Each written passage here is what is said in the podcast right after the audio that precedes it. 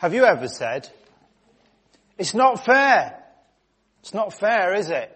Children say that a lot. Why have they got more than me? Why can't I stay up late? Why do I have to eat this? It's not just children, is it? It's adults as well. We say it quite a lot. Uh, in, in, in the world, uh, in sports, VAR. I mean, you know, if the ref and the assistant ref agree, I think that should be it. It's not fair that twice Ellen, uh, what was it called?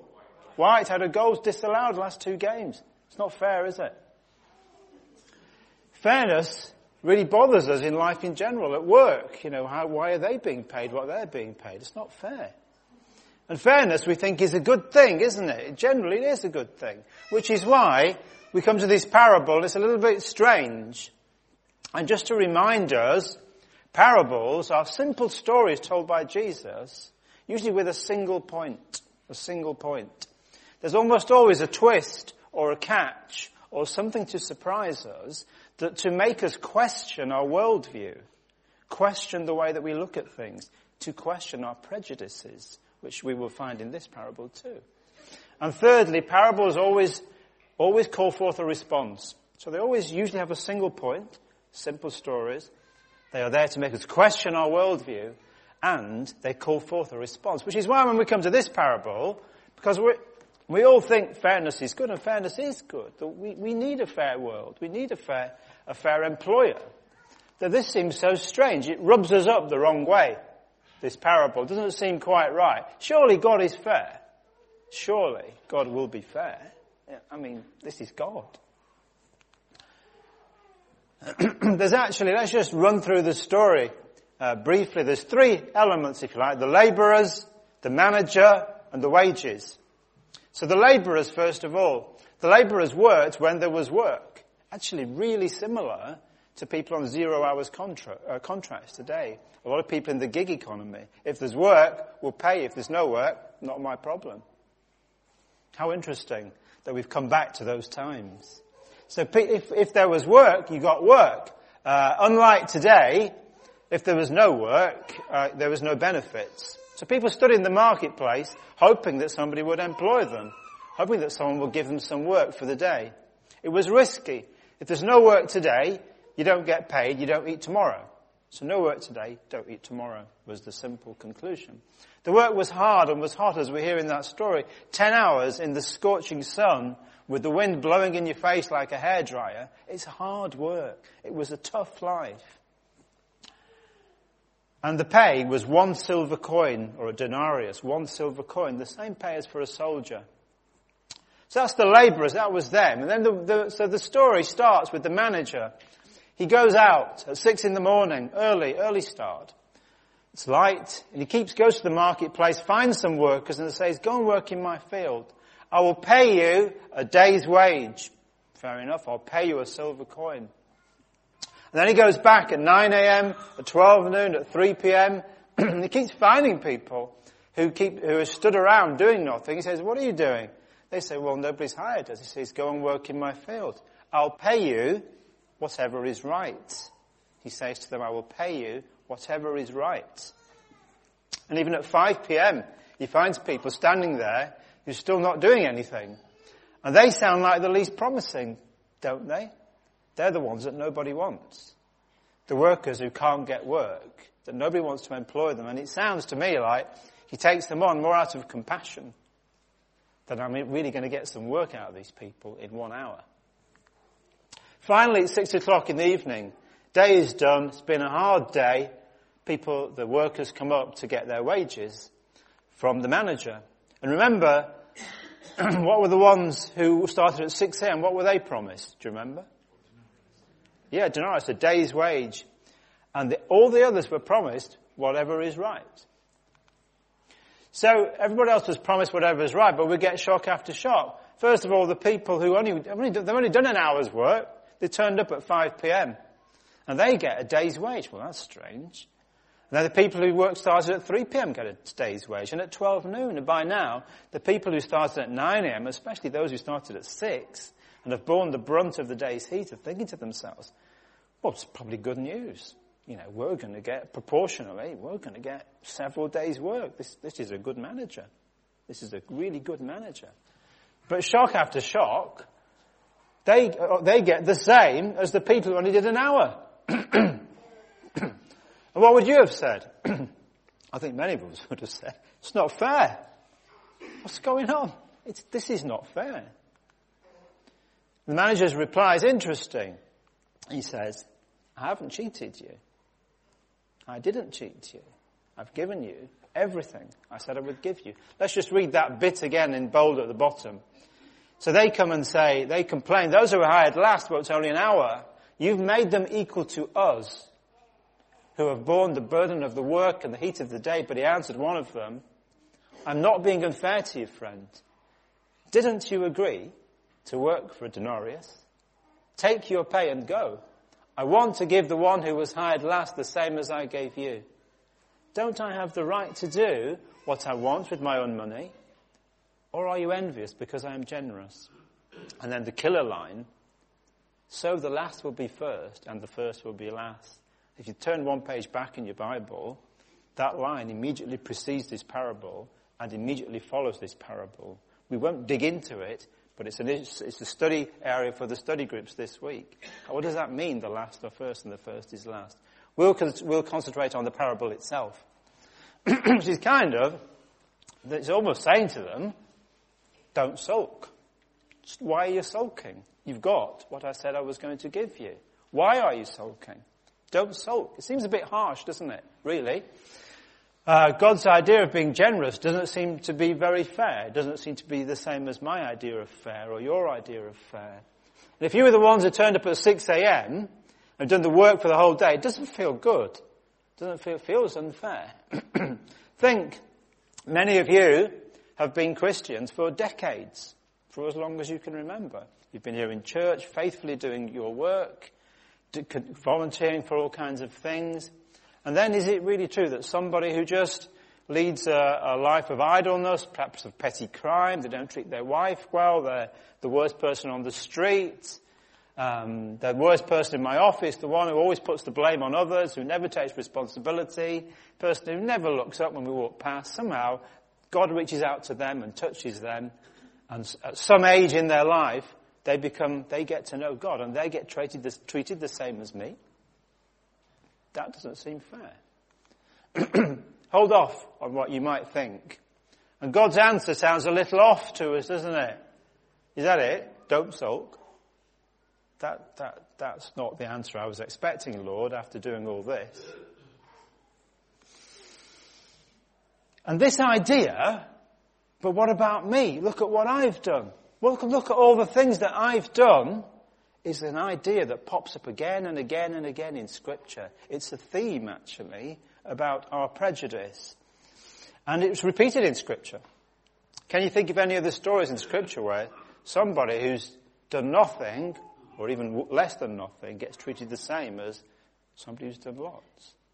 Can you think of any stories? Yes. Prodigal son, the thief on the cross actually. I never thought of that one. Actually, there are, I'm going to pick up three stories, right, of this common theme in scripture where God says at the end, it's not up to you, it's up to me. Don't sulk. It's not up to you, it's up to me. And the first one is the prodigal son, elder brother. It's a great story, isn't it? We have this young fellow who comes to his father and says, give me half of my money. I want to go and spend it. His father gives it to him. He goes away and he wastes it on wine, women and song, on reckless living. Finally, he has no money left. He has no friends left. And he finds himself working on a pig farm and he thinks, even the pigs are eating better than me. I'll go home and I'll tell my father, Father, I've sinned against you and against heaven. I'm no longer fit to be called your son.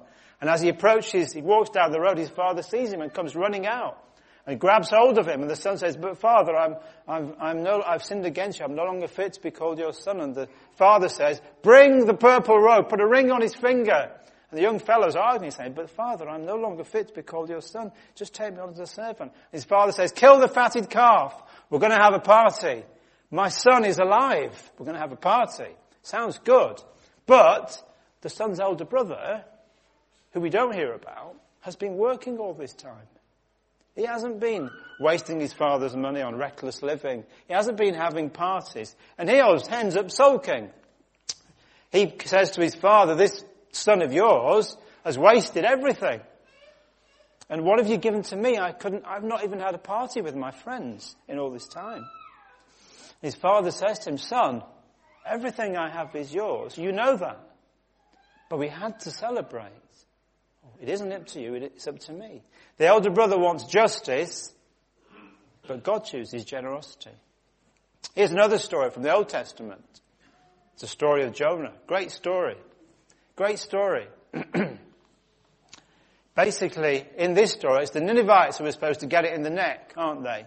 They've been doing, uh, having reckless living, sexual immorality, worshipping foreign gods, all kinds of things.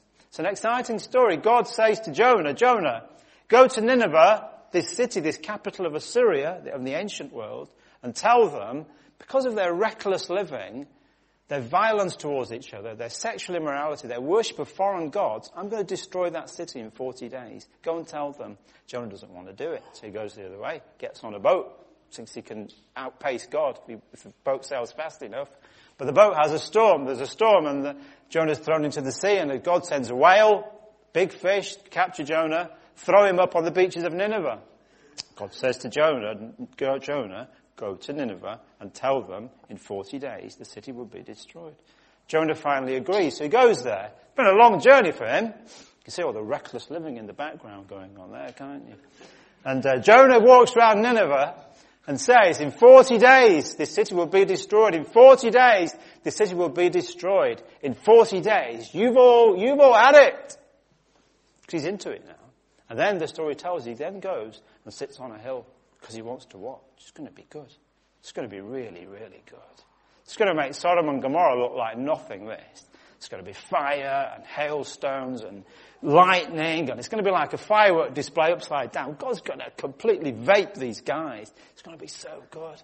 And he sits down because he's so looking forward to this. But meanwhile, what happens? He's watching there. The people of Nineveh think, actually, we have been living badly. We haven't been worshipping the one true God. And they repent. And God changes, changes his, his approach and says, I'm not going to destroy Nineveh. And Jonah is sitting there waiting for this to happen. He doesn't like it. Doesn't like it. He gets angry about it.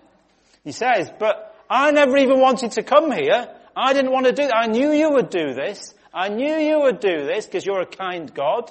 Let's read the passage because it's quite actually humorous. In, um, in uh, Jonah chapter 4, he climbs up the hill and ends up sulking. And when God saw what the people of Nineveh did, and how they turned from their evil ways, he relented and he did not bring on them the destruction he had threatened. But to Jonah, this seemed very wrong. He's judging God. This seemed very wrong.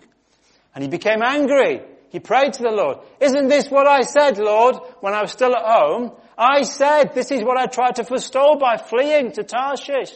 I was right. I knew that you're a compassionate and gracious God. I knew that you're slow to anger and abounding in love. I knew that you're a God who relents from any calamity. Now, Lord, take away my life, for it is better for me to die.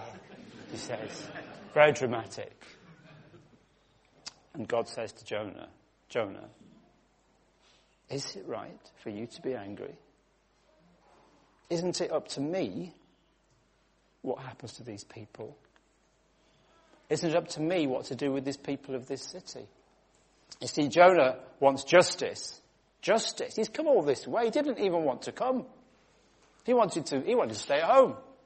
It's been a, a long journey. And the very least God could do is kill them all. I mean, that's what he said. God promised that to Jonah. Jonah wants justice, but God chooses generosity. And this idea of God choosing justice, sorry, God choosing generosity when we want justice is an interesting idea that comes up again and again. And then the third story that we read today, the work, workers in the vineyard then. They've been there since 6 a.m. Hard work in the heat of the day with the wind blowing in their faces. They end up sulking. Same thing. God says to them, friend, I haven't cheated you. Everything I promised is yours. But what I do with these people, that's not your business. That is not up to you. That is my decision. They want justice. God chooses generosity. So we see this theme coming up again and again in the Bible where we want justice, but God chooses generosity. And God said to the elder brother, Son, everything I have is yours. But we had to celebrate because this brother of yours was lost and he's found. He was dead and he's alive. And God said to Jonah, Jonah, Nineveh is a city of 120,000 people. Isn't it up to me what to do? What is that to you? And God said to the workers who worked all day, Friend, I haven't cheated you. I haven't cheated you. Everything I promised you is yours. But isn't it up to me what to do with these other people? Or are you jealous because I am generous?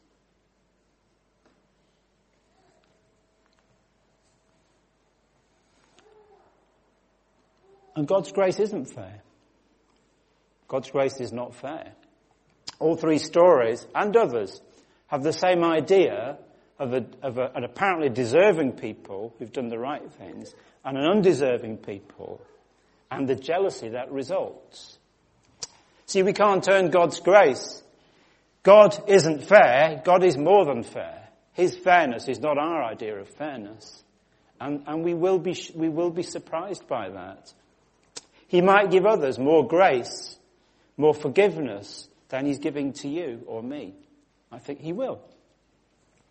In the end, the cross isn't fair. It's not about fairness. If it was fair, there wouldn't have been a cross. Is God unfair then? Yes, God is unfair and much more than fair. Much more than fair. That is his right. That is, that is his, in his nature. And think about this. if God was really fair, what would that look like?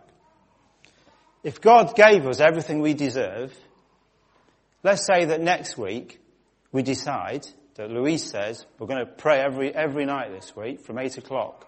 And we all gather together and we pray the prayer and we say, God, please give us everything we deserve. Lord, give us all that we deserve. We want it now. Please give us everything that we deserve. That would be a very dangerous prayer to pray. Because in the end, grace isn't fair. Thank God that grace isn't fair. These are the upside down values that operate in the kingdom of God. The cross is not fair. One uh, commentator on, writing on this story puts it well, uh, and, it's, and it's a little bit harsh, but read this, what he says. It is frightening, he says, to realize that our identification with the first workers, and hence the opponents of Jesus, reveals how loveless and unmerciful we actually are. It is frightening to realize that our identification, we, are, we relate to them, with the first workers and hence with the opponents of Jesus, reveals how loveless and unmerciful we actually are. What's the point of this parable? Let's come, let's cut to the chase. What is the point of this parable? It is not everybody in the end receives the same reward. Right? It, the point is that when it comes to salvation, to enter into God's presence, that's up to God. That depends on His decision, and you might not agree with it. You might not agree with it. Now, uh, you might be thinking, last week, didn't we say the opposite? Will, I don't know if Will's here today, but Will preached a great sermon last week. Oh, there he is. On, uh, on this, there's just one of Will's slides. Great slide. Not quite, not as good as my slides, but quite good slide. There's quite good slide. And uh, we had the parable of the talents, didn't we? Which was about faithfulness. And the parable of the talents seems to teach us that God cares about faithfulness. God, to God, it's really important that we are faithful, that we do invest our talents, that, that we produce fruit. God cares about that and He rewards them according to that. So, uh, are we faithful servants? We, we, we heard. Are we investing the talents that God's given us? God cares about that. But remember what I said at the start. Parables are not complete theologies. Parables make a single point, usually, about one situation. And these are two different situations. So the parable of the talents, this is, this is actually about the followers of Jesus. It's about the disciples of Jesus. It's about you and me. God cares about faithfulness. So God gives these servants five talents, three talents, one talent, whatever they are, bags of gold, whatever they are, and says, what can you do with this? And the guy with five makes another five, produces fruit. The person with three makes another three. The person with one puts it in a hole in the ground because he's scared. And when the master comes back, when God says back, he says, those of you who've invested and you've done something, you've produced fruit, I'm pleased with that. I'm pleased with that. It actually talks about rewards. Paul makes this even more specific. Look at 2 Corinthians 5 or 1 Corinthians 3, where Paul says, our work, your work as disciples, will be tested by the fire. Will be tested and revealed for what it is by the fire. Because God cares about what we've done. Why wouldn't he?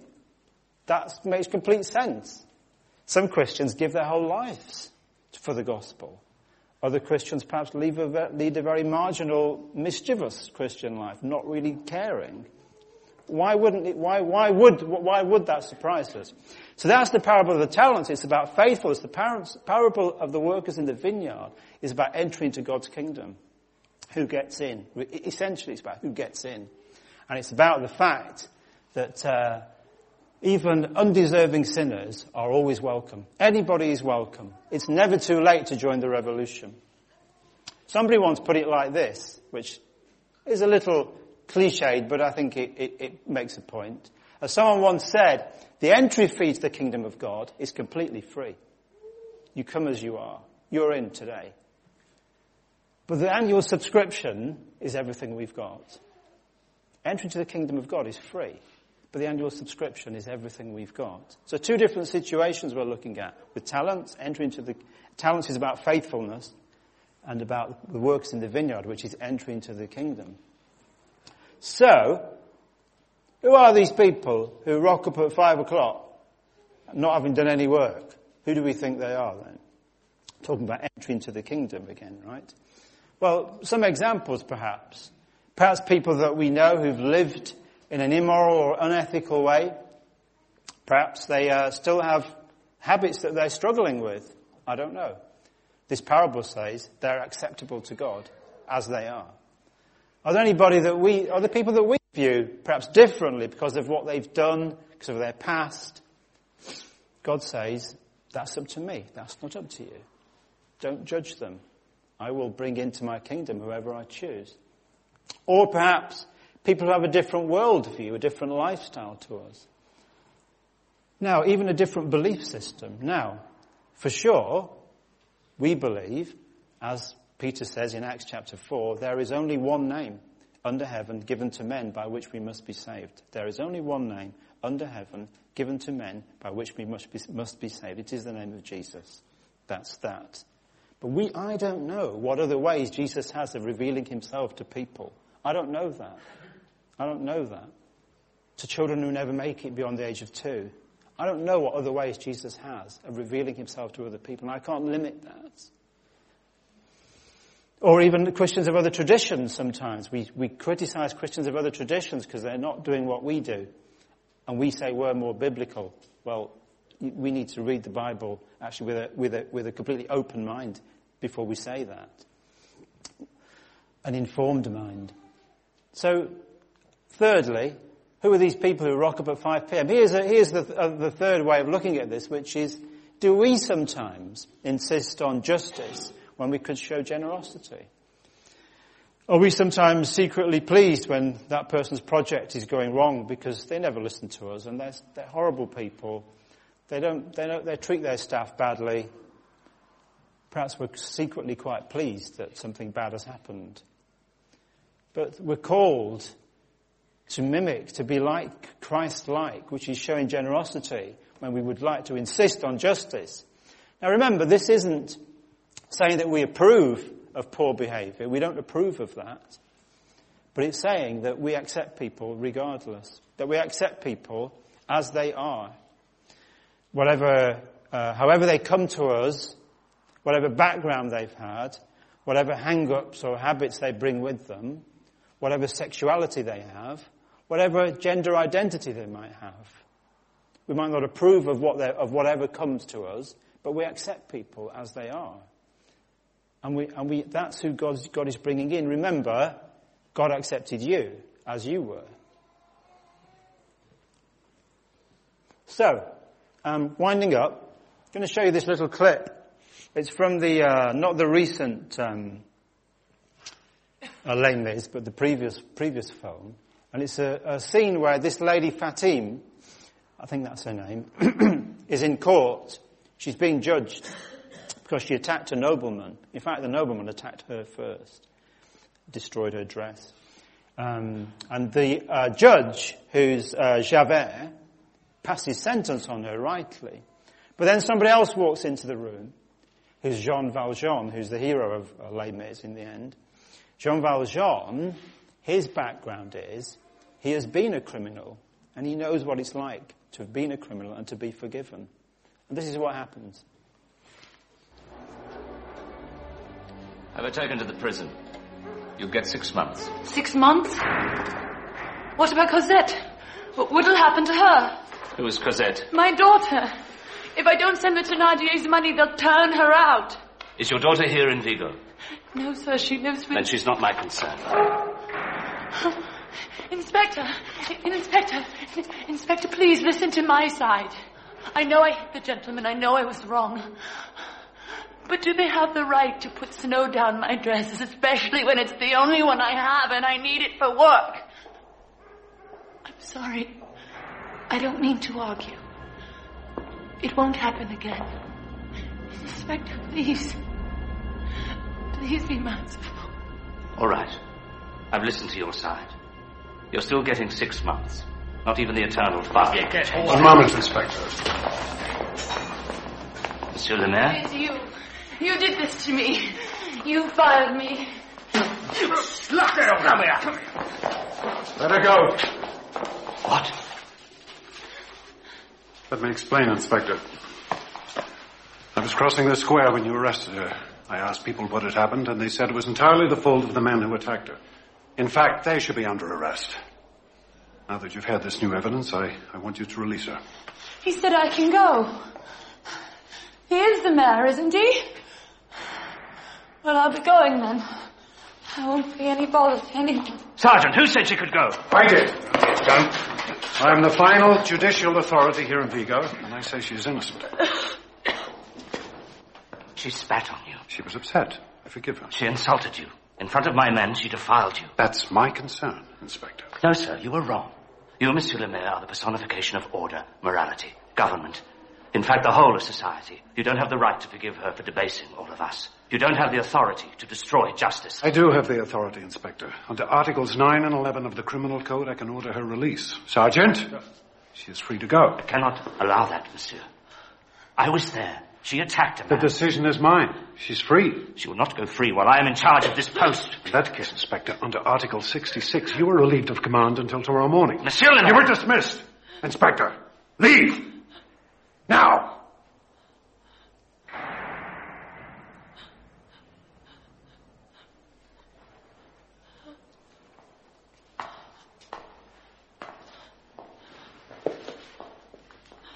You're free to go.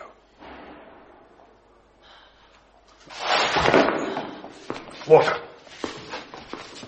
Water! A couple of lines stood out to me. First of all, when um, the inspector says, but she spat at you in front of my men. She defiled you. He says, that's up to me. It's not your decision. And secondly, when the inspector says, you don't have the authority to destroy justice. You don't have that authority. The mayor says, yes, I do. You're dismissed. God's justice is different to ours. God's grace is not fair. Thank God it's not fair. Thank God it's not fair. So we have this situation where we sang at the start, Amazing grace, how sweet the sound that saved a wretch like me. And we, we, we love it when it's about wretches like me and, and us. We love God's grace. When it's about others who we think somehow oh, or shouldn't be in the kingdom, not so sure, are we? Sometimes we think, well actually no, what they're doing, I don't think God would have them. You don't know that. I don't know that. Let's just wrap it up. it's not fair. Summary. Grace isn't fair. Thank God it's not fair. Thank God it's not fair, or we would all be bound for destruction. We should hold back from considering people as inappropriate for God's kingdom or unlikely for God's kingdom. You know, I don't know what heaven is, where it is, what it's like, but I'm personally certain that it will be full of surprises. That we will be surprised by some of the people we see there. And sadly, we may be surprised at some of the people we expected to see there. It's not ours to judge. There are yet surprises in store for us. Let's pray as we think about this. Heavenly Father, thank you, Lord, that uh, grace isn't about what we've done in the past and it's not about what we can do in the future. It's about what you have already done. But that applies to other people as well. So, Lord, I pray, first of all, this week that we would know your grace in our hearts, Lord. It doesn't matter what we've done in the past. It's about what you did on a cross 2,000 years ago. And we love that and we accept that, Lord. Help us, Father, all of us, to know that grace in our hearts. But help us too, this week, today, as we go about our business and we come across those people in our street, in our workplaces, maybe in our family who we think are completely outside your grace. Help us, Father, to see them as you see them as your child, as a child that you love as much as we do. Give us, Lord, a little bit of grace to do that, we pray. Amen.